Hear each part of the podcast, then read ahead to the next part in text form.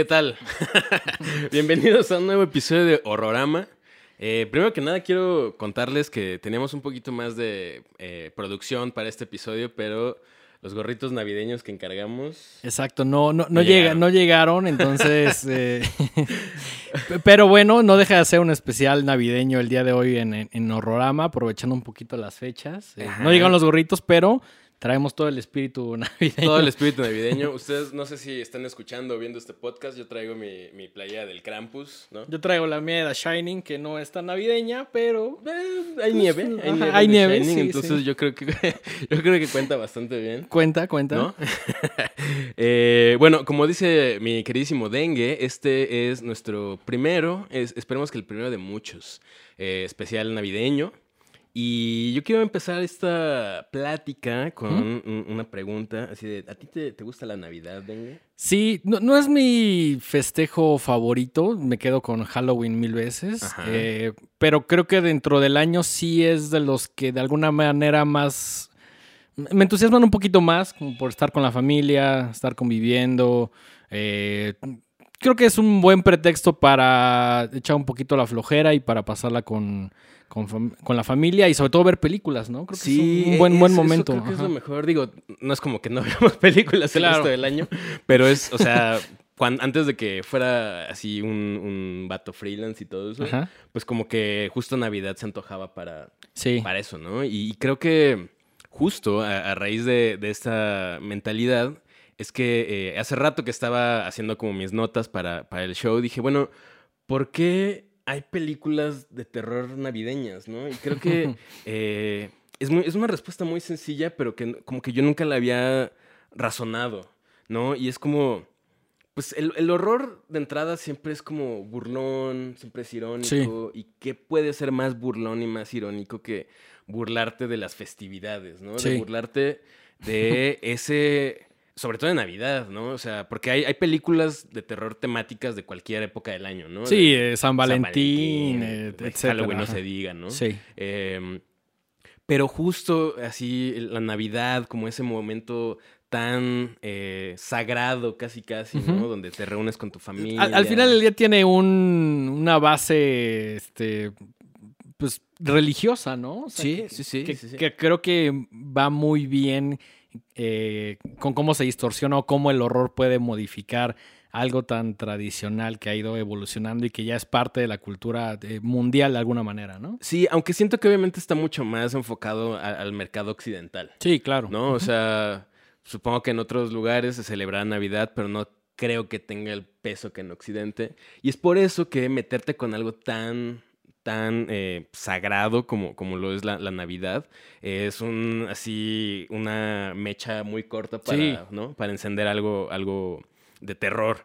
Eh, fíjate que haciendo un poco de investigación, por ahí llegué a... O sea, yo, yo dije, bueno, no que, yo no, yo al menos no quería que este fuera el típico conteo de las mismas películas de siempre, ¿no? O sea, obviamente vamos a hablar de nuestras favoritas, pero eh, dije, bueno, ¿cuál será la primera? ¿No? O sea, no, no tenía ni idea. Y resulta que en- por ahí de 1901 se grabó un- uno de estos... eh, es un drama, no, no es formalmente un- una eh, historia de terror, pero es un, un drama inspirado en eh, un cuento de Navidad de Charles Dickens. Y, y la película eh, se llama... eh, aquí lo tengo. Scrooge or Marley's Ghost. Y es, eh, como digo, una película de 1901 de Inglaterra. Y esa, los eh, historiadores de cine La, consideran, como, la primera, ¿no? Exactamente. Supongo que tiene que ver, no lo he visto, con algo como de fantasmas. Sí, pues obviamente como por eso la meten, ¿no? Por, Ok. por todo el tema de los fantasmas que se le aparecen a Ebenezer Scrooge, ¿no? Eh, y pues por eso la, la consideran como la primera película navideña de terror, aunque no lo sea formalmente. De acuerdo, de acuerdo. Y pues ya de ahí eh, hay unas, o sea, siguiendo con esta investigación, pues como que salieron otras que poquito a poquito empezaban a tomar esta onda o a meter como la excusa de la Navidad o las fiestas como Sí, para, contar para otras contar cosas. otras cosas. De acuerdo. Eh, pero la que ya se considera así en forma una película de terror es Silent Night, Bloody Night de 1972, que yo no sabía. está producida por Lloyd Kaufman. Ahí nomás. Ahí nada más, eh, el fundador, el cofundador de Troma. Así es. Eh, entonces, eh, pues está muy chistoso, eso yo no lo sabía, ¿no? Está increíble y además, si lo vemos con, en retrospectiva, tiene muchísimo sentido, ¿no? Claro. Porque Troma siempre es como de la idea de, o sea, sí la serie B, pero de llevar eh, estas películas como un poquito más al extremo, ¿no? Que es algo que nos gusta de Troma y que sucede, pues me atrevo a decir que en todas, ¿no? O sea, no, no, hay, no hay una muy convencional de Troma, como que Mm. todas eh, juegan mucho con la idea del body horror, con...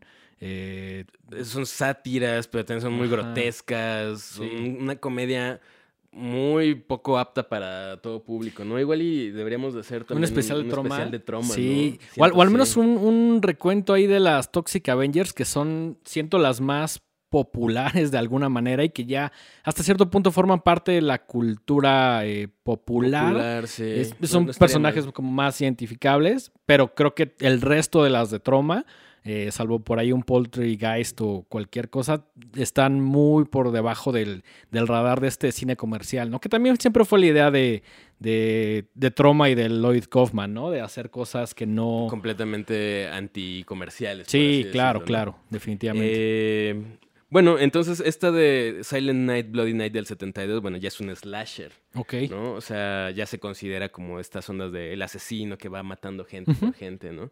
Eh, me llama la atención que sea del 72, o sea, como... Sí, ya es... Muy, ajá, pero muy antes de pues, las de Halloween Ujú. e incluso Texas Chainsaw, ¿no? Que es del Sí. 74, ¿no? Entonces es como, pues importante mencionarla, ¿no? Definitivamente. Sí, es- es- a veces es importante como poner un poquito de contexto de qué está lo que estaba sucediendo para entender un poquito más eh, algunas de las décadas que más nos gustan, ¿no? Llámese 80, 90, que podríamos decir que es las que con las que crecimos de alguna manera, ¿no? Sí, sí. También creo que algo que hace muy rentables las películas navideñas de terror es el hecho de que, pues cada año celebras Navidad.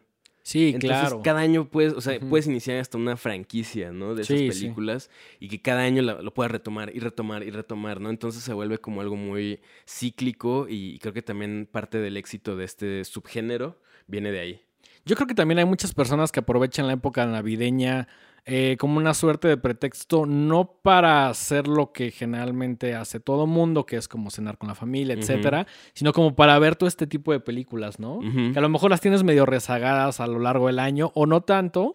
Eh, no sé si te ha pasado, pero a mí a veces en un marzo o algo así, como que digo, ah, pues un poquito de música navideña. Claro. No sé por qué me da como este sentimiento de decir, En marzo. en marzo, no sé, o cualquier otra fecha que no tenga nada que ver con, con Navidad, digo como, ay, pues se me antojó, no sé por qué, así como, como un antojo de decir, ah, pues un poquito de música navideña o una película que tenga algo que ver con Navidad de alguna manera. Tú eres el, el vato que así en la cena navideña saca su CD de Michael Bublé. No, no, no. A veces, a veces saco el de Michael Bublé y digo, cuando llega la familia digo como, ah, ¿qué tal este disco? Como si poco- un vino, ¿no? Ajá, así de- como, ¿qué tal un poco de... Un- apetece un poco de Michael un Bublé. poco de Michael Bublé, sus villancicos. A veces hago eso. Eh, últimamente he aplicado el, el playlist de Spotify que me gustan los instrumentales y pues me gustan los, los clásicos. De hecho, en mi programa Laude hago un par de especiales ahí de este Navideños. navideños con pura música navideña que de alguna manera es como un pretexto. No es música que no programaría Ajá. en otra época del año porque no tiene sentido. ¿Tien- ¿Tienes una rola navideña así por excelencia? Me encanta la de Ogi Ríos, que es de la década de los 70, la de Mamacita.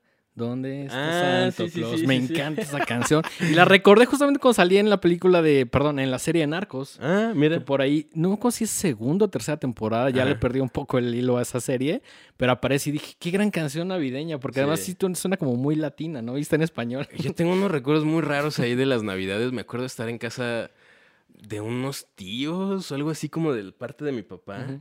Y ponían así ya como las 3 de la mañana esa de Yo no olvido al año viejo. Ah, claro, Puta, claro. güey. sí, Yo sí. ya me quería ir, güey. Yo ya me quería dormir. Y mi tío y mi papá así ya bien borrachos, así bailando esas cosas. Y yo así Pues es parte del pretexto de la Navidad, ¿no? Echar la fiesta y sí. que el 25 estés así más destruido que el T-1000, güey.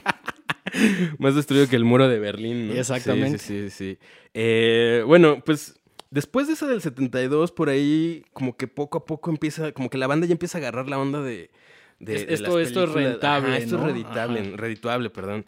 Entonces por ahí en el 74 está Black Christmas, en el 84, Silent Night, Deadly Night, no confundir con Silent Night, Bloody Night, que Exacto. es otra. Eh, por ahí de los 2000, eh, yo, yo personalmente enco- no encontré como nada que valiera mucho la pena. Siento que acabó un poquito como en los 90 y en los 2000, me Zucca, parece. ¿no? Resurgió, Ajá, ajá. resurgió y, y no sé si sientes que hay como una sobreexposición o, o como desgaste este personaje, el Krampus.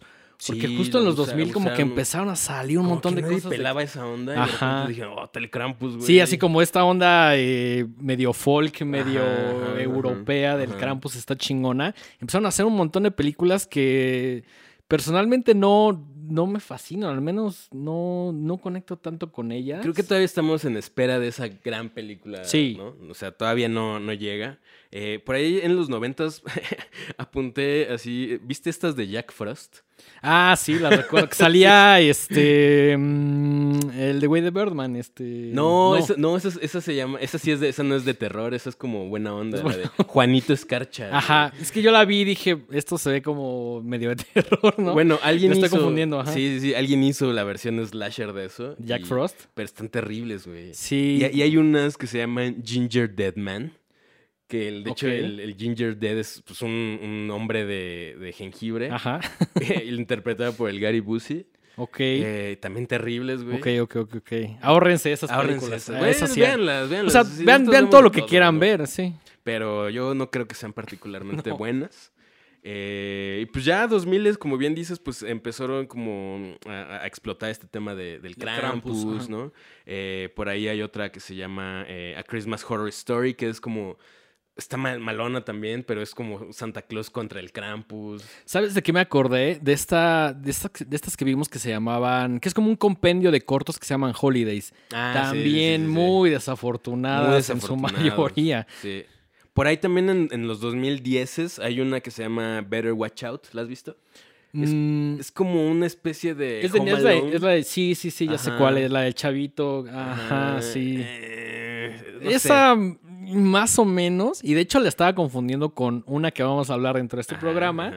que eh, también tiene el título, bueno, esta se llama You Better Watch Out. Y creo que la que la que mencionamos de los chavitos nada más se llama como Better Better Watch Watch, Out. Out. Ajá, ajá. Eh, por ahí también eh, vi esta que se llama Inside eh, de Francia, que en realidad no es, no es navideña, pero transcurre dentro de Navidad, Ok. ¿no? Eh, mu- muy gore, esa sí me gusta bastante, pero pues también siento que no tenía como mucho, mucho que ver. Hay otras que, como mencionas, no necesariamente giran alrededor de Santa Claus o de la Ujú, Navidad, pero sí ocurren en, en- en alguna fecha cercana al 24 25 de diciembre. Claro, ¿no? claro. Es por eso, eh, querido público, público de Horrorama, que, que Dengue y yo decidimos como seleccionar un par de películas que normalmente uno no, recordaría que son navideñas. A ¿no? menos que estés Ajá. cerca de las épocas navideñas y digas, ah, es momento de ver cuáles son las que nos gustan o cuáles podemos de alguna manera como recapitular o, o- o volver a revisar, sí, ¿no? Sí, sí, sí. Eh, ¿te, te parece si te doy mi, mi primera selección? Venga, por favor. Eh, yo escogí una película de 1995 Ujú. que se llama El Día de la Bestia. Sí. Eh, dirigida Española. por ajá, dirigida por el gran Alex de la Iglesia, que por ahí tiene otras cosas como Acción Mutante del 93 o Perdita Durango del 97. Nada más. eh, Balada Triste de Trompeta en 2010, que no me encanta, pero bueno, también fue como muy como su gran regreso, Sí. ¿no? Este y fíjate que yo la había visto hace mucho. Eh, el Día de la Bestia, yo recuerdo que la vi pues bastante morro porque pues era el tipo de cosas que me Sí, ponía en los tele. 90 Ajá. también. ajá. Y sí me dio un poco de miedo. Hay un par de escenas ahí que, que me sacaron un- unos sustos. Hay algunas escenas medio inesperadas. Eh, yo fue una película que también vi, no la vi en los 90, la vi en los 2000, porque Ajá. justo empezó como a hacerse una especie de culto ahí medio interesante alrededor de la película, de que recuerdo que muchas personas que veías como playeras o pósters. Yo tenía de- una playera del, del Día de la Bestia, qué sí. chingón. Sí, no sé dónde quedó. ¿Sabes qué? Ahora que la estaba volviendo a ver, me encantaría tener una playera de la banda que se llamaba este, Satánica. Satánica. Ajá, güey. Esa es una gran referencia pla- la- playera. Sí, Y que de- seguramente mucha banda te diría como, ah, sí, sí me encanta y ni siquiera no- saben que es de la movie, ¿no? Que además está cagado porque dentro de la película el soundtrack, al menos la canción principal, y quienes hacen a este grupo satánica es la banda española Defcon 2. Exacto. Que por ahí me gustaría recomendar el álbum, ellos lo llaman Al Alzheimer, pero realmente es Alzheimer. Ajá, ajá. Y este, ajá. Ajá. Bastante bueno ese, ese disco. Si les gusta más como la onda rap metal española, con mucho comentario político, es, es un buen disco. Ahí está la recomendación musical del dengue, que esto no es la OD, pero siempre se agradecen las recomendaciones musicales, ¿no? Así es. Van de la Eh, mano. Es porque exacto, güey. De hecho, parte de, de- del- toda la onda de horrorama es como el terror eh, permea en otras cosas Sí. más allá del cine, ¿no? Entonces, Definitivamente. eh, pues ahí, ahí- tienen una recomendación si les gustan esas ondas metalosas raperas. Eh, bueno, ¿de qué va el Día de la Bestia? A mí, yo tenía muchos, muchos años de no haberla visto. La volviste a ver el fin de La semana. volví a ver el Yo fin de también, semana para sí, tenerla muy claro. fresca. Y la premisa se me hace increíble, güey. O sea, me la pasé de bomba, así volviéndola a ver, me la pasé increíble. yo siento que desde el principio, cuando es- está como esta escena de donde están como el, el- no sé cuál es el rango que tengan, como que se les llama, pero están do- como dos padres, los dos curas, y, le, y va como a confesarse, ¿no? El, el personaje principal. Recuérdame su nombre es... Ángel, tiene un apellido ahí largo que no recuerdo, ajá. pero es un, es un sacerdote que se llama Ángel. Exacto. ¿no? Entonces llega como, y esto no es ningún spoiler, que sí va a haber spoilers en este episodio, pero Lo sentimos, son, pero son películas, sí, vamos a hablar de películas que ya tienen al menos 15 años Sí, más o menos. Si no la han visto, pues, Ajá. no Pongan pausa y vayan a verlas. Ajá. Entonces, es- está súper chingón que desde el principio llega el personaje con, a confesarse y le dice, no he hecho ningún pecado, pero voy a empezar a pecar, ¿no?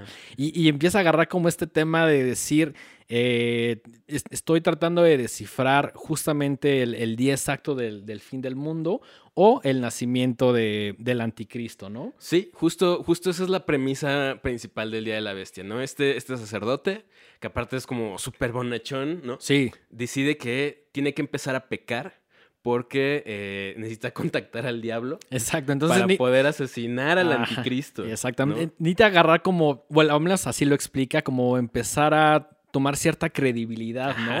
Para acercarse al diablo. Entonces ya con el sacerdote y le dice, no he pecado todavía, soy una persona muy derecha, soy un padre obviamente, pero voy a tener que empezar a pecar para poder eh, estar en contacto con el diablo, encontrar al anticristo y, y así detener el principio del fin del, del mundo, ¿no? Claro, entonces, eh, pues él sabe la fecha, sabe exactamente la fecha, pero no sabe exactamente dónde. ¿Dónde? Exacto. Entonces toda la película va de eso, de estar investigando eh, pues, dónde van a ser para poder estar presente y poder acabar con el anticristo. De acuerdo. Y en este proceso se hace amigo de un, un- ahora sí que un gordito metalero. Tal cual. Tal cual. Es eso, Eh, es un gordito. Además se llama José María, ¿no? que también está muy chistoso eso. Y eh, José María es de- el vendedor de una tienda de, de discos de metal.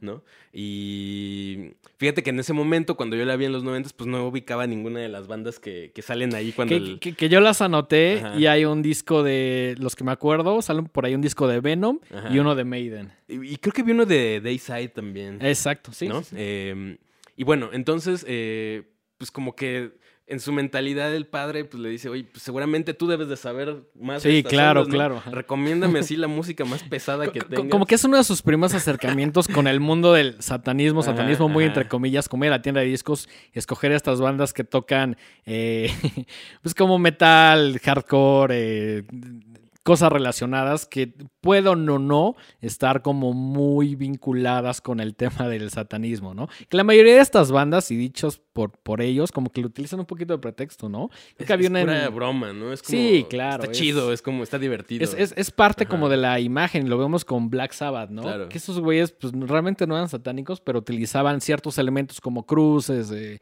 ciertos colores, ciertas imágenes para empujar un poquito más el, el tema de la música, ¿no? Que Black Sabbath como que de alguna manera sí lo tenía muy claro y decían, queremos crear un, un efecto similar al, al cuando ves como una película de, de terror. Pues de Queremos hecho, Black sea- Sabbath, el nombre Black Sabbath está inspirado en una película de terror. Exactamente. ¿no? Entonces, hay una prueba más de cómo el terror está metido en todos lados. Eh, después de que se hace, eh, pues digamos, como amigo de este chico metalero, eh, deciden contactar a uno de estos, eh, pues como psíquicos de la televisión. Ajá. ¿no? Que no es más que un charlatán, pero que es un gran personaje, me gusta Es- mucho. es un en ningún momento se siente como caricaturesco. No, no, se siente como un personaje real como los que ves en la tele y que son como esta suerte de combinación entre vidente, entre numerólogo, Ajá, entre. Como que son un montón de cosas ahí nunca te lo acaba de definir bien, pero sí es una persona que supuestamente tiene como un conocimiento En las artes ocultas. en las artes ocultas y que puede predecir de alguna manera el futuro, ¿no? Ajá.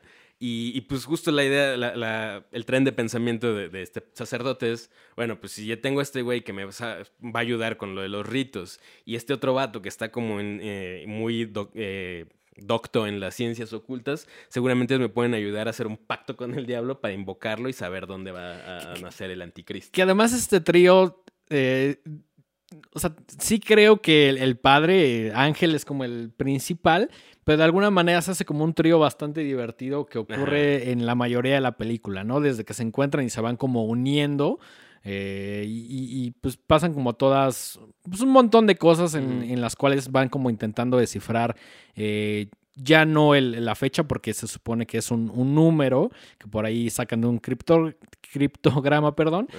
y están tratando de encontrar cuál es el lugar en el que va a suceder, ¿no? Exactamente. Eh, yo me reí bastante. Sí. O sea, tiene un par de momentos donde solté la carcajada fuerte. Es muy divertido, es Es muy, divertido. divertido. Creo que en general tiene como este humor noventero que a mí no me encanta o que no me hace soltar la carcajada, Ajá. pero sí me reí bastante y creo que tiene un humor como muy específico y también como muy español, ¿no? Sí, definitivamente. Y, y también creo que ahí se empieza a ver como el. Pues el tipo de, de- de historias y de cine que va a hacer Alex de la Iglesia posteriormente, ¿no? Esta es su segunda película, pero ya vas como entendiendo perfectamente hacia dónde va a tomar, ¿no? Sí, el tipo de música que el- música que pone, los personajes, va agarrando como de alguna manera su estilo y sí se siente como una película muy española más allá del idioma. También un poquito como las locaciones, eh, que es en Madrid. Eh, ¿Sabes qué me malviaja mucho? Eh, Durante toda la película te mantienen ahí como un subplot de un grupo de gente Ah, extremista claro, claro, sí, sí, que sí. se dedica a quemar vagabundos. Los limpia... Se llaman Limpia... Bueno, ellos firman como Limpia Madrid, ¿no? Ajá, como un grafiti en las Ajá, que- calles. queman a los vagabundos y dejan ahí su graffiti de, de Limpia Madrid. Eh, al final todo eso conecta con el fin, eh, pues, digamos, con el- la conclusión de la película. Ujú. Eh, pero eso se me hace como un elemento bastante oscuro dentro de... Sí. O sea, te estás riendo todo el tiempo porque pasan un montón de cosas muy, muy cómicas, muy chuscas. Pero de repente esas escenas donde ves que están quemando vagabundos, órale. Está- está, está fuerte. Sí, sí, sí está fuerte. Tiene por ahí algunos momentitos, y recapitulando lo que comentabas, de que sí te dieron como miedo, te hicieron sentir incómodo. Esta creo que fue, sucede creo que al menos unas tres veces donde ven sí, que, sí, sí. que que llegan unos güeyes y queman a gente en situación de, de calle. Y este. Y sí, es, es complicado de ver, pero también creo que le agrega algo especial a la película, ¿no? Sí. También creo que otro momento es donde aparece como esta figura de eh, Baphomet en, el departamento. Sí. También me hizo sentir como muy incómodo y me pareció un Baphomet pues bastante bien hecho para la época, ¿no? Sí, sí, Como, como sí, que el resto de los efectos mm, se ven ahí medio... Muy, no- muy víctimas de la época. Eh, definitivamente, pero no, no son algo que reste valor a la película. Al Sí, contrario, creo que hicieron que Alex hizo lo que pudo con lo que tenía en ese momento, ¿no? Sí, me queda claro que no era una producción millonaria. No, no, para nada. Pero creo que están bastante bien empleados los recursos. Y pues bueno, esa es mi, mi primera recomendación. Véanla, vean El Día de la Bestia. Si la vieron hace mucho, es un gran momento para desempolvarla y, y Sí. revisitarla porque eh, sigue siendo muy divertida, ¿no? Es, es una película muy divertida, es una película navideña, es una película que habla del anticristo, que habla del metal, eh, que habla de estos güeyes que justo se dedican como a, pues un poco a la charlatanería, que creo que era como más, eh, algo más de los 90 y de los 2000. Creo Estaba que, como muy de moda eso, ¿no? O sea, sin, sin faltarle el respeto a el señor eh, Walter Mercado, que Dios lo tenga. en bueno, ese es el punto y aparte, ¿no? Pero bueno, es como, digamos, toda esta onda de gente como usando la televisión como un medio de eh, captar la atención de la gente y, y venderles esta promesa de suerte, eh, conocimiento del Sí. futuro, el amor, etcétera, ¿no? Sí, como que De cómo la banda se aprovecha de eso para sacarle dinero a la gente. Sí, se aprovecharon un poco de la fe y de esta como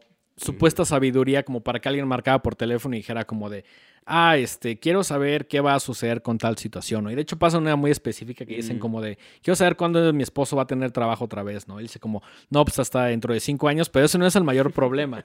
El primer mayor problema es que tú tienes algo grave de salud, que bla, bla, bla. Entonces, eso desencadena otros problemas y creo que hasta cierto punto todavía lo vemos, pero de una manera más como de horóscopos y como de... Claro. Que es algo que personalmente yo no creo, habrá quien sí y todas las creencias son respetables, pero creo que todavía permea un poquito de otra manera, ¿no? Eh, Claro. sigue, sigue sucediendo, ¿no? Sí, sí. Pero bueno, eh, Día de la Bestia, Alex de la Iglesia, muy buena película, muy noventera. Eh, véanla si están en, en- No está tan difícil de conseguir. Nah, por ahí debe de andar.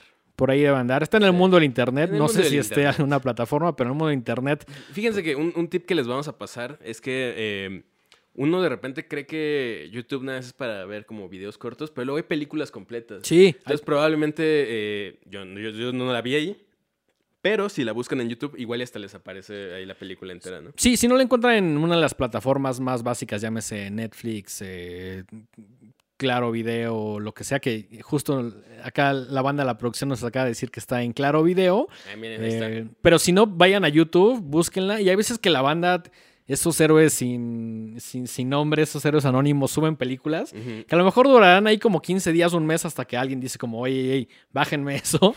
Pero pues mientras ya la vio varias banda y sí, la sí, comentó, sí, ¿no? sí, sí, creo, sí. Que, creo que está increíble y creo que está padre agarrar de todos lados para ver películas, sobre todo cuando no la tienes a la mano. Pues es como, me encantaría pagar por ella, pero pues nadie me la está ofreciendo, entonces voy a recurrir a cualquier medio Al medio que ustedes prefieran. a favor de la cultura. Eso, A eso- favor de la cultura, no sí. para lucrar. No, no, no, no, No, no. no, no, no, no. Véanla, coméntenla con sus amigos, recomiéndola, no la vendan, no saquen copias, eh, etcétera. Las cosas que ya todos saben que no deben hacer, eso no lo hagan. Exacto. Es, es algo que, que siempre hemos dicho. Si hubiera un sistema, una plataforma de streaming que me ofreciera absolutamente todo, así costara, Ya casi hay eso.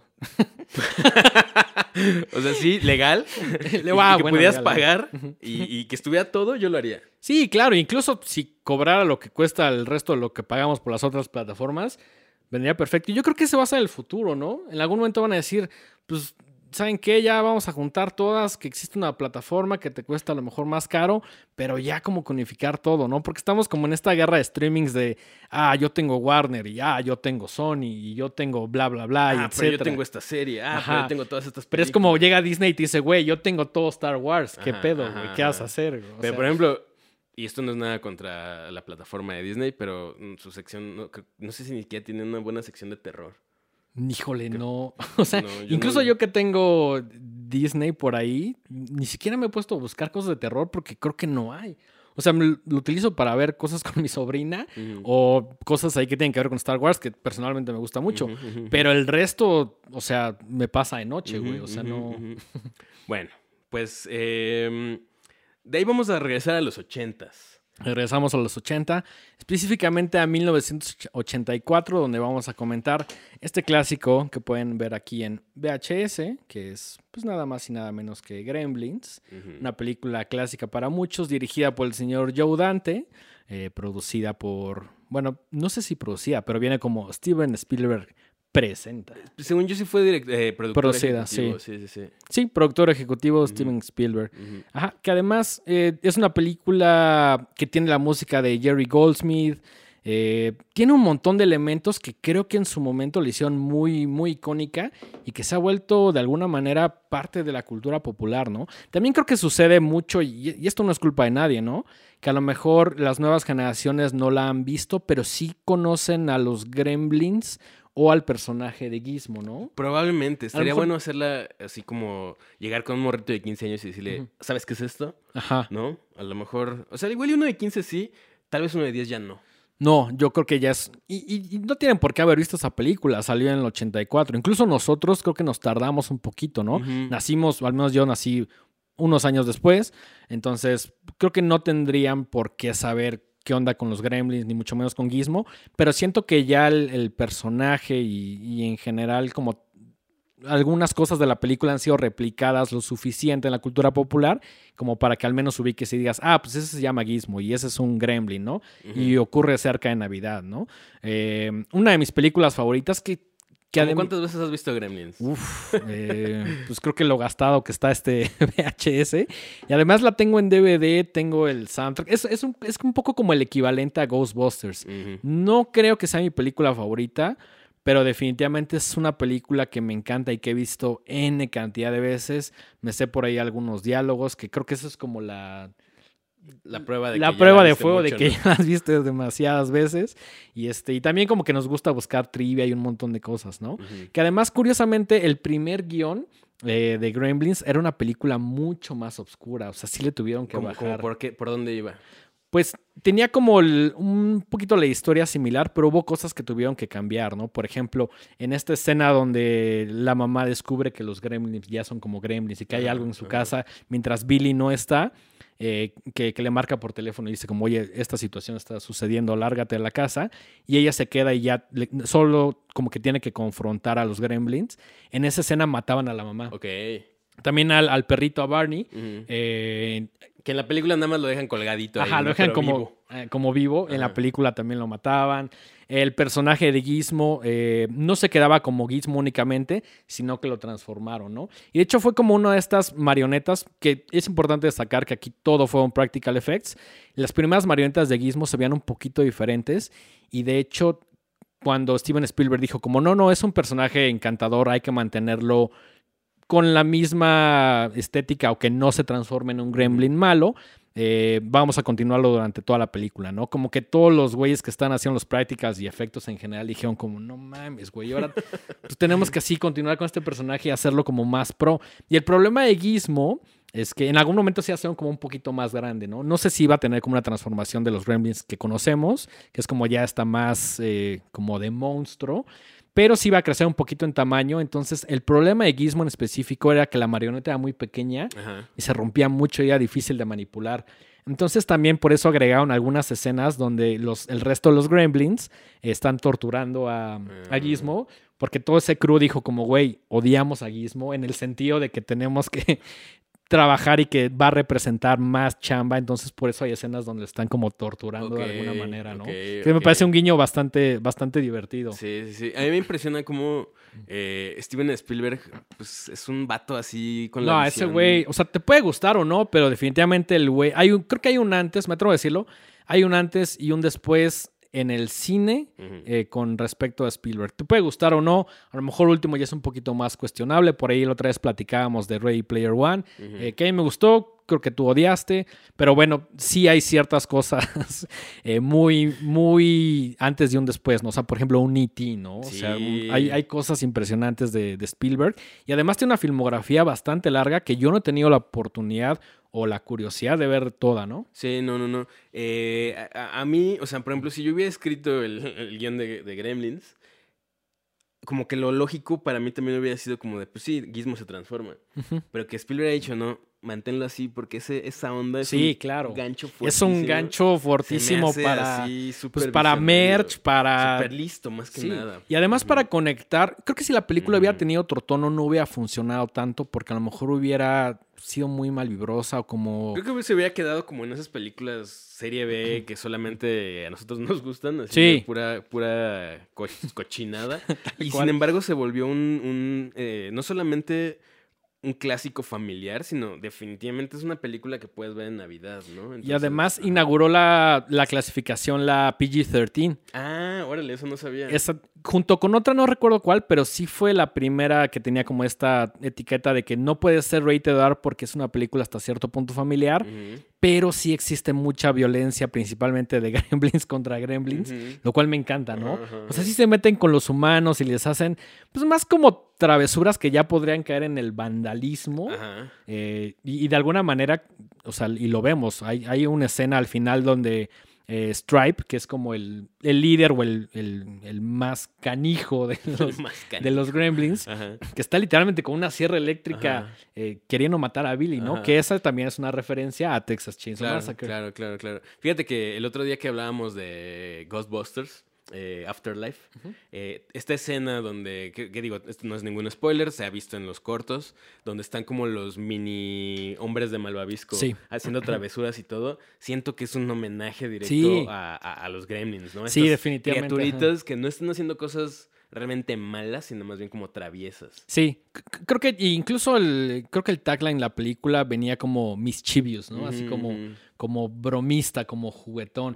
Que es un poco el, el espíritu del- de los gremlins eh, que sucede con los humanos, que les hacen como travesuras, los intentan matar como de alguna manera, pero nunca se ve como un asesinato tan brutal en la película, ¿no? Como que sí lo intentan, Sí, ¿no? pero como que no les Y sale. nunca es explícito, ¿no? No, no, nunca, nunca es explícito. Al final del día sí logran controlar a, a todos estos gremlins, al punto de que ya conocemos el final, de que llega el, el viejito de la tienda y le dice como, güey, que es una frase que me encanta, le dice como, todavía no estás listo, eh, pero en algún momento quizá lo estarás, y llega con Gizmo y, y se lo lleva, ¿no? Porque muy al principio no se lo vende tal cual el, el- el vendedor a, mm, este, a Peltzer, al, al papá de Billy, ¿no?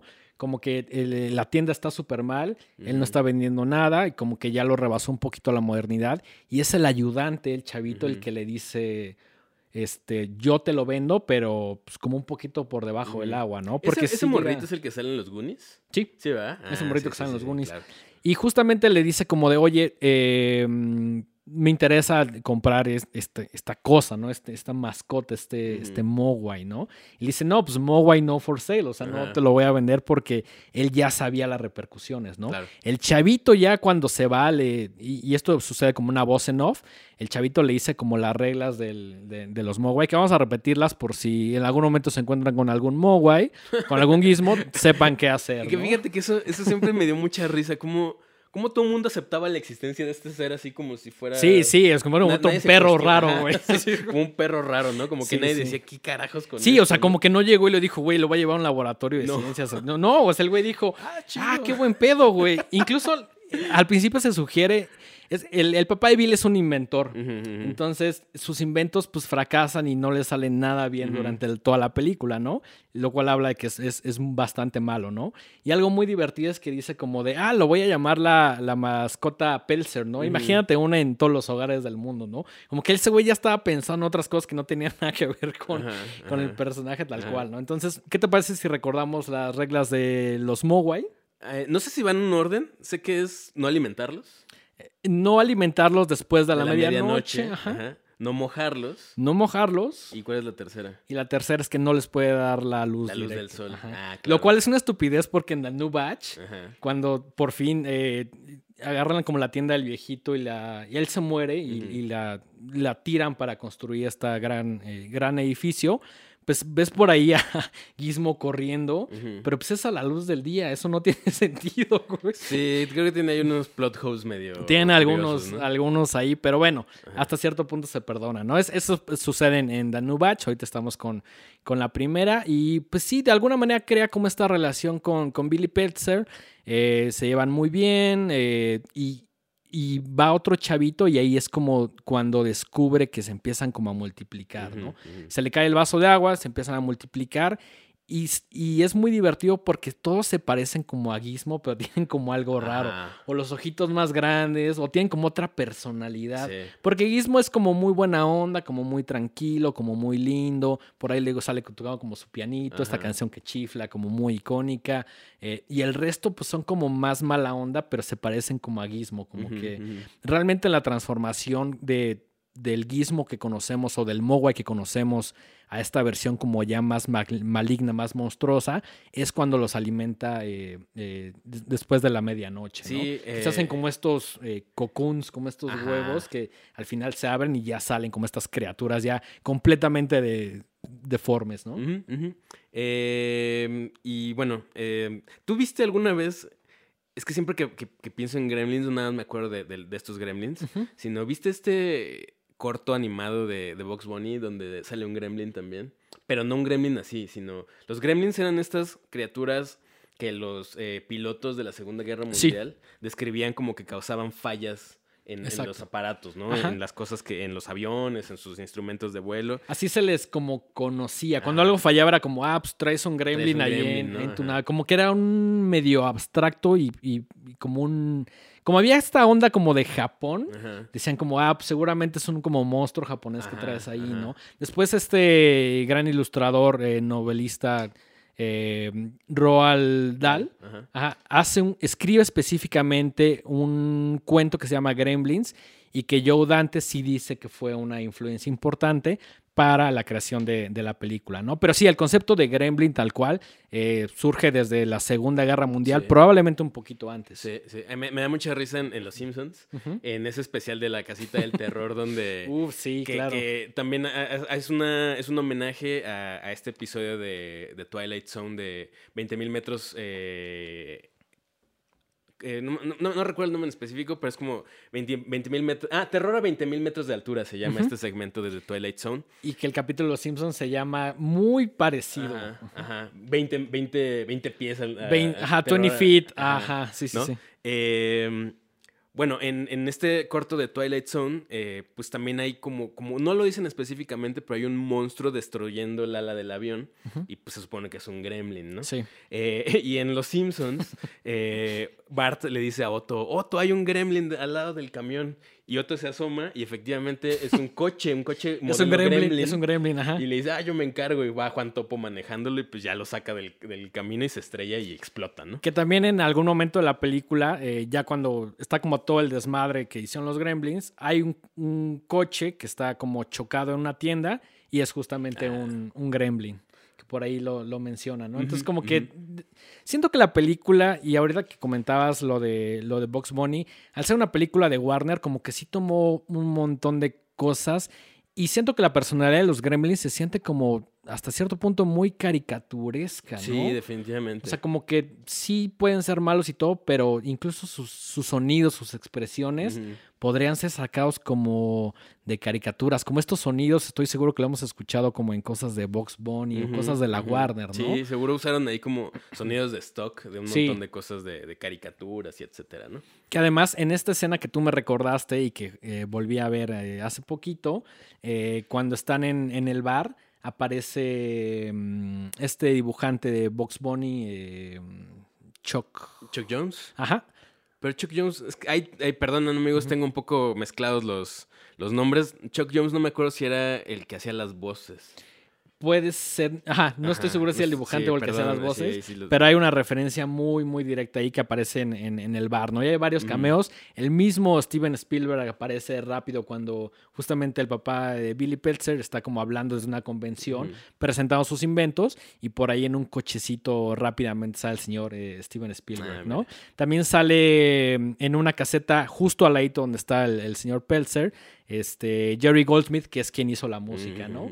Eh, y en general tiene como un montón de referencias. Cuando están en, en- al principio de la, de la película que, que pasa por un cine Billy, hay dos películas que eran los nombres eh, de películas que Steven Spielberg nunca hizo, ¿no? Que era, bueno, no con esos títulos, al final sí las hizo, que fue eh, Close Encounters y también E.T., pero los títulos que no se utilizaron son los que vienen en esa Ah, marquesina, ¿no? ok, ok, Ujú. ok. Y Me además- encantan esos como Sí. detallitos así clavadazos. Están ¿no? súper chidos y además es como cosas que haríamos nosotros. Sí, ¿no? Así claro, como de, güey, claro. ponle esto que nunca se hizo, ponle esto que un póster por ahí Ajá. o como cierta referencia, ¿no? Que además está muy cagado porque donde sucede el- en, en este pueblito, eh, creo que si no me equivoco se llama como Kingston Falls, es el mismo lugar, o al menos el centro, eh, es Hill Valley.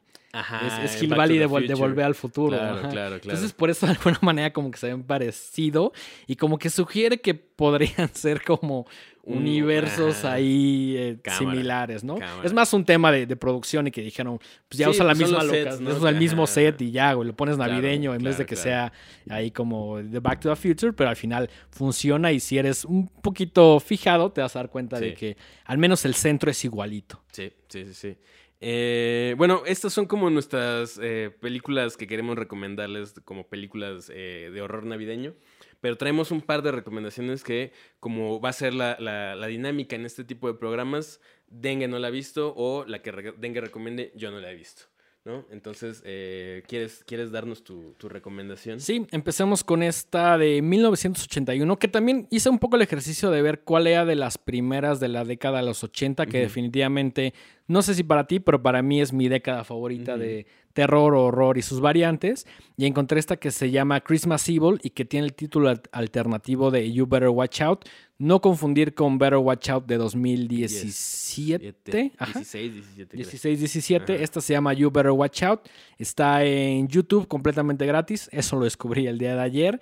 Eh, nada más chequen que sí sea la versión completa porque el final es una cosa muy extraña y por ahí en la versión que yo vi estaba cortado. Le quitaron como los últimos 10 segundos y sí me parece importante ese final.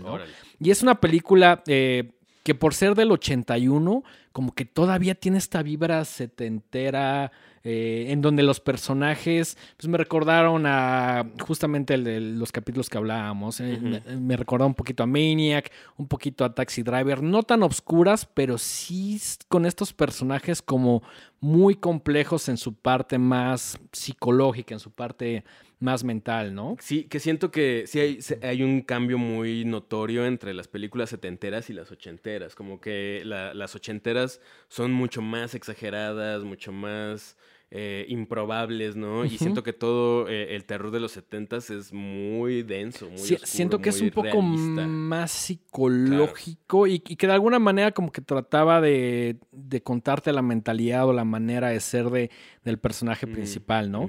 Acá la película empieza con un flashback de 1947 en donde el personaje principal llamado eh, Henry, si no me equivoco, eh, pues como que agarra y, y está con su hermano, están los dos chavitos y se asoman como eh, justamente en, en Navidad, se asoman por las escaleras y ven a Santa Claus, ¿no? Y este y como que el, el Santa Claus como muy pulcro y como que agarra las galletitas y acomoda los regalos y como que todo muy bonito. Y pues Henry como que agarra y dice como, güey, qué chingón Santa Claus, ¿no? Y su hermano es un poquito mayor, ¿no? Es como que ya ven como Sa- Santa Claus se va, se va por la chimenea, y ya regresan como a su cuarto, y Henry, el, el chavito menor, le dice al más grande, a, a Frank, así como de, güey, qué chingón que este... Que, vimos a Santa Claus, ¿no? Y el, ma- el hermano más grande le dice como, güey, Santa Claus no existe, güey. Le dice como, no, no mames, güey, lo acabamos de ver. Le dice como, güey, Santa Claus no existe. Entonces este chavito se queda como con la duda y va y regresa otra vez al, al- al pasillito donde estaba, donde estaba el árbol, los regalos y todo, y se encuentra con una escena muy fuerte. Se encuentra con Santa Claus, pero que está fajándose literal con la mamá. Ok. Y, y desde ahí el niño como que dice, no mames, o sea, como que es, es, es como este trauma de ver una escena que no era apta para la edad que tenías Ujú. y el descubrir que es- esta onda con Santa Claus. Entonces como que de ahí el, el flashback ya se pasa como al, al 81, que es donde sucede la película, y él ya es una persona adulta muy clavada con la Navidad, que vemos que durante toda la película empieza como a adoptar ciertas cosas, ¿no? O sea, una de las primeras escenas es que él, eh, pues es como estos güeyes, eh, como en Estados Unidos llaman como peeping toms, que es como este güey que está como... un, un fisgón. un fisgón, Ajá. literal un fisgón morbosón. Bueno, no tan morbosón, Ajá. nada más está como vigilando a los chavitos. Ajá. Y está muy cabrón porque saca como una libreta así grandototota, un libro, y tiene como el nombre de cada chavito y va anotando como las cosas buenas y las cosas malas. Sale por ahí un chavito con una, con una Hustler o con una Playboy y si anota y dice como, no mames, así, güey, estás así en la lista de, De los de los, de los niños que, ajá, de, Ajá. los, de los niños traviesos, los, de los nori, los que hicieron algo mal, ¿no? Entonces, como que empieza a clavarse con el, el personaje de, de Santa Claus hasta que de pronto dice como, güey, me voy a disfrazar de Santa Claus, lo voy a hacer un poquito más real. Y él trabaja en una fábrica de juguetes. Es como que de alguna manera todo está relacionado.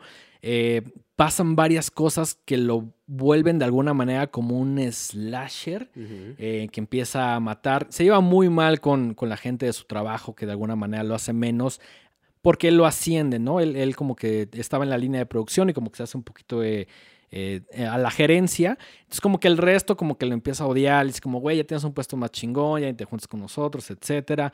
Y eh, está dividida como en tres partes, siendo la de Nochebuena la más interesante, que es donde empieza como esta onda del slasher. Eh, lo vemos en situaciones eh, como un poquito inesperadas, donde llega como a fiestas eh, para niños, da como algunos regalos. También se sugiere que él hace sus propios regalos Y lo, algo que me encanta es que no sabes qué está adentro, ¿no? Pero llega al árbol y agarra como los regalos originales, se los lleva y pone como unos nuevos, pero nunca te dicen qué hay dentro, ¿no? Entonces, eso también es como un misticismo bastante interesante de la película. Em, mata a su jefe de, trabajo y al final les da como unos regalos a los niños. La mamá empieza como a gritar, él sale corriendo, empieza como, como a oír. Al, y, y, aquí va como la escena más interesante, ese sí es súper spoiler, que en algún momento dicen como, güey, hay un Santa falso. Y, hay una escena muy chistosa donde agarran como varios Santa Clauses. ¿Te acuerdas de los Simpsons cuando agarran como, como los diferentes payasos que pensaban que Krusty era culpable? Hacen lo mismo con varios Santa Clauses. Eh, entonces es como una escena bastante divertida verlos a todos ahí como en el mugshot. Y dicen como, no, no, no, no es ninguno de estos, porque justamente el personaje de Henry hace su traje como de un abrigo de piel. Entonces dicen como los acabados blancos son un poquito más oscuros, busquen ese Santa Claus, ¿no? Es como que el pueblo y las familias ya saben un poquito de, de qué cuidarse, de qué tipo de Santa Claus. En algún momento se le encuentra en la calle y pues obviamente los niños llegan y corren, ¿no? Llegan con ellos, corren, es así como de, güey, qué chingón Santa Claus. Y pasa ahí como una confrontación de que los niños están protegiendo a Santa Claus.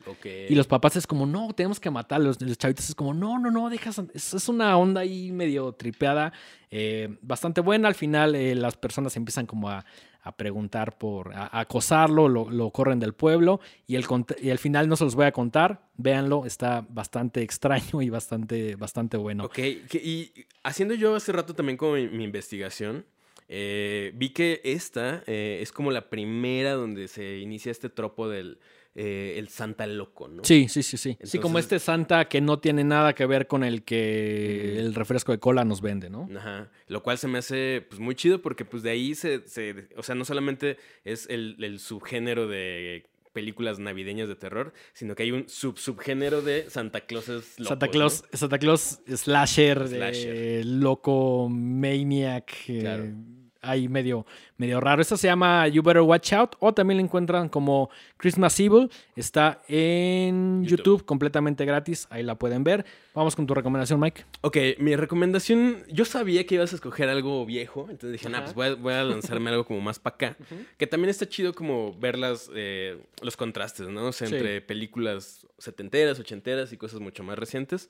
Eh, mi película es eh, de 2010 y es finlandesa. Se llama Rare Exports.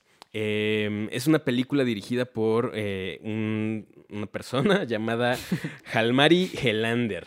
Que no, yo personalmente no he visto yo nada. No, tampoco. O sea, vi, Rare Exports, que ahí te va, y los platicamos antes de grabar el programa. Creo que tú me la habías recomendado o alguien me la recomendó porque sí la vi como en esa época navideña y tengo vagos recuerdos. No recuerdo lo del idioma, recuerdo algo de una montaña, pero mejor tú explícanosla. Sí, sí, sí, es una cosa, pasan muchas eh, situaciones en esta película. Empieza con un grupo de excavadores que están eh, taladrando en una montaña. Y al parecer hay una empresa, siempre hay una empresa de malvada, ¿no? que pues tiene unas eh, motivaciones mucho más oscuras. Eh, hay un personaje muy, muy extraño que es como un eh, millonario, o al menos es como el director de la empresa, que está como muy interesado en que desentierren lo que está ahí escondido, ¿no? Sí. Eh, te, están excavando, excavando, perdón, en una montaña que se llama Corbantunturi. Ok. ¿Fácil de pronunciar? Facilísimo de pronunciar. que las tradiciones y como el folclore de, Finlandia dicen que es el hogar de Hulupuki, que es como eh, una versión finlandesa del Santa Claus que más o menos está emparentado con el Santa Claus moderno que el, refresco de cola ayudó como a posicionar, ¿no? Me recuerda un poco a, supongo que Holanda y países similares que hay uno que se llama Sinterklaas. supongo. Que hay como diferentes variantes de Santa Claus que también esta película tiene algo que ver con eso, ¿no? Eh, bueno, entonces por un lado está como lo que está pasando con esta empresa que taladra eh, la montaña, pero hay dos morritos que están como pues, escondidos ahí viendo qué está pasando, pues obviamente les llama la atención ver a, estos obreros. Y, se dan cuenta que hay algo mucho más siniestro, ¿no? Entonces, em, uno de estos morritos, eh, su, papá se dedica a cazar y a vender carne de venado, de reno específicamente. y pues van pasando ciertas cosas y te, van diciendo que eh, pues el día que tienen que ir como a cazar a los renos, pues no los encuentran y eh, más bien eh, hallan un, un montón de cadáveres de renos y es como de, pues, se- e- ellos creen, los, los locales creen que pues, lo- los lobos se volvieron como locos por las explosiones que están causando esta, esta empresa y que seguramente ellos hicieron que se comieran a todos los renos. Entonces van y quieren confrontar a la empresa solamente encuentran que hay un agujero enorme y, y como que algo salió de ahí y que mató a todos los, los- los obreros, ¿no? Em, entonces, pues nadie sabe qué onda, están desesperados porque pues se les está, eh, pues es su, su prin- su principal fuente de ingresos. Sí. Y después, eh, en una de estas trampas que ponen los, los cazadores eh, para los lobos, para evitar que los lobos se coman como pues, su ganado y etcétera, encuentran a un hombre desnudo, eh, flaco, con la barba Es cierto, larga. es cierto. Ajá. ¿no? Sí, sí, sí. Y pues nadie sabe qué onda, ¿no? Y, y uno de los niños dice, es que es Santa Claus, ¿no? O sea, como que hace como el Sí, vínculo con- en su la conexión, cabeza, ajá. la conexión así de que seguramente es Santa Claus. Sí. Y lo tienen como encerrado en una bodega y se comporta bien raro y está todo flaco y está sucio. y como Sí, recuerdo que- esa imagen, ¿no? ajá. Que es- eh, ahí es donde empieza a ponerse medio creepy, ¿no? La Sí, película. sí. Eh, y pues reacciona cuando hay un niño cerca, ¿no? Entonces es muy extraño ver, porque aparte está desnudo, Sí. ¿no? Entonces es muy tiene extraño tiene un- ver. tiene un aspecto ahí como. Como un sé. Bagales ahí, Sí, loco, muy ¿no? raro, muy raro. Eh, entonces, hacen como la conexión de que, pues, seguramente el niño les explica que desenterraron a Santa Claus. Pasan ahí ciertas cosas que te hacen dar cuenta que eh, todos los niños de la aldea están desaparecidos. Y entonces el morrito, que es como el héroe de la película, dice: No, pues es que Santa Claus los está secuestrando y los va a castigar y los va a matar. Entonces tenemos que detenerlos. Pero los papás, eh, más bien lo que quieren hacer es venderle eh, a este Santa Claus que atraparon a el dueño de la empresa. Únicamente correcto, sí. para darte cuenta que en realidad no es Santa Claus, es un duende.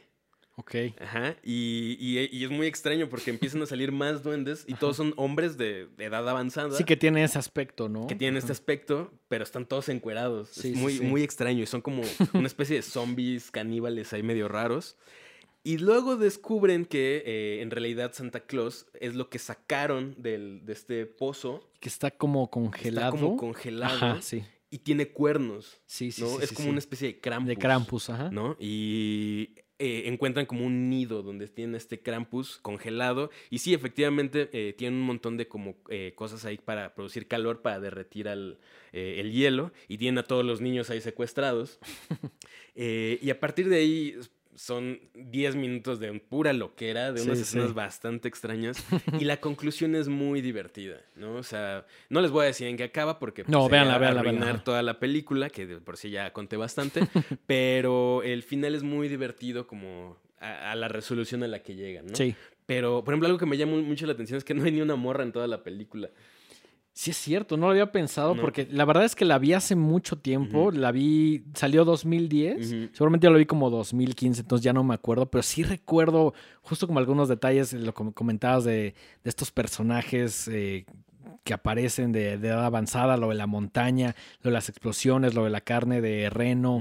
Eh, definitivamente es una buena película y, y creo que el hecho de que sea extranjera, de que sea de Finlandia, le da como otro toque ahí un poquito más especial, ¿no? Sí, y creo que eh, se permite hacer ciertas cosas que a lo mejor una producción norteamericana no hubiera hecho. De ¿no? acuerdo. Eso por un lado. Y por otro, eh, pues no es específicamente una película de terror, pero tiene elementos muy notorios. Y más bien como que está ahí rozando con el terreno de la fantasía. Sí. Eh, pero me gustó, me gustó porque es muy eh, inusual.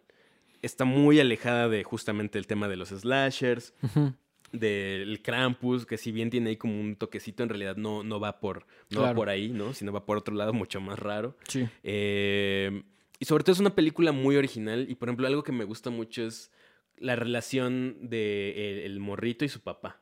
Digo el morrito y su papá porque tienen nombres finlandeses y la neta no me acuerdo cómo se llamaban. Eh, pero ahí a- a- exploran un poco ahí como la relación entre el papá y el hijo de una manera distinta a lo que uno esperaría normalmente.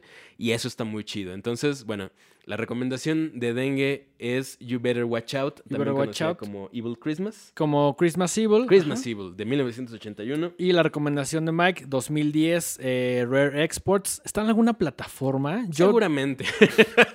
Yo la vi por otros medios, pero... Sí. eh, No está- no está- seguramente- no está nada difícil de conseguir, No, no, no, no. no, no, no. Y sobre todo porque es bastante reciente, ¿no? Entonces, eh, ahí échenle un ojito por si quieren eh, armarse un maratón de películas de terror navideñas que no sean las clásicas de siempre. Eh, pues ahí tienen ya varias, varias eh, recomendaciones que les dejamos el día de hoy. También si ustedes tienen alguna recomendación, escríbanla ahí en los comentarios en YouTube claro. o eh, por favor recuérdanos nuestras eh, redes sociales. Eh, estamos en Instagram como arroba los horrorama y si se van como a nuestro link, eh, Linktree en nuestra biografía, les despliega un menú con todas las plataformas de streaming donde nos pueden ver o escuchar eh, desde YouTube, que igual si entran a YouTube y ponen horrorama podcast, Ahí sale, aparece. Sale la Luego, luego. playlist, ¿no? Y eh, estamos en Spotify, estamos en Google Podcast, en Amazon eh, y creo que Apple en Music. Apple Music. eh, pues hay varias. ¿no? varias. Pero Sí. ahí, ahí vienen todas, entonces pueden escoger la que mejor les acomode. Eh, Denguito, tus redes sociales. Arroba el dengue en Twitter e Instagram. Ahí cualquier comentario, queja, sugerencia y de acuerdo a la época, creo que se permite por ahí felicitación. Claro ¿Tú que sí. estás cómo? Yo estoy en Instagram como arroba Mike-Sandoval- y en Twitter como arroba Miguel Sandoval. Y pues nada, espero que les haya gustado este primer especial navideño que, como dije al principio, ojalá sea el primero de muchos. Habrá muchos. Terminamos el capítulo de hoy. No, no queda más que desearles felices fiestas. Pásenla bien. Vean un chingo de películas de terror navideñas y hasta la próxima. Cuídense. Chao.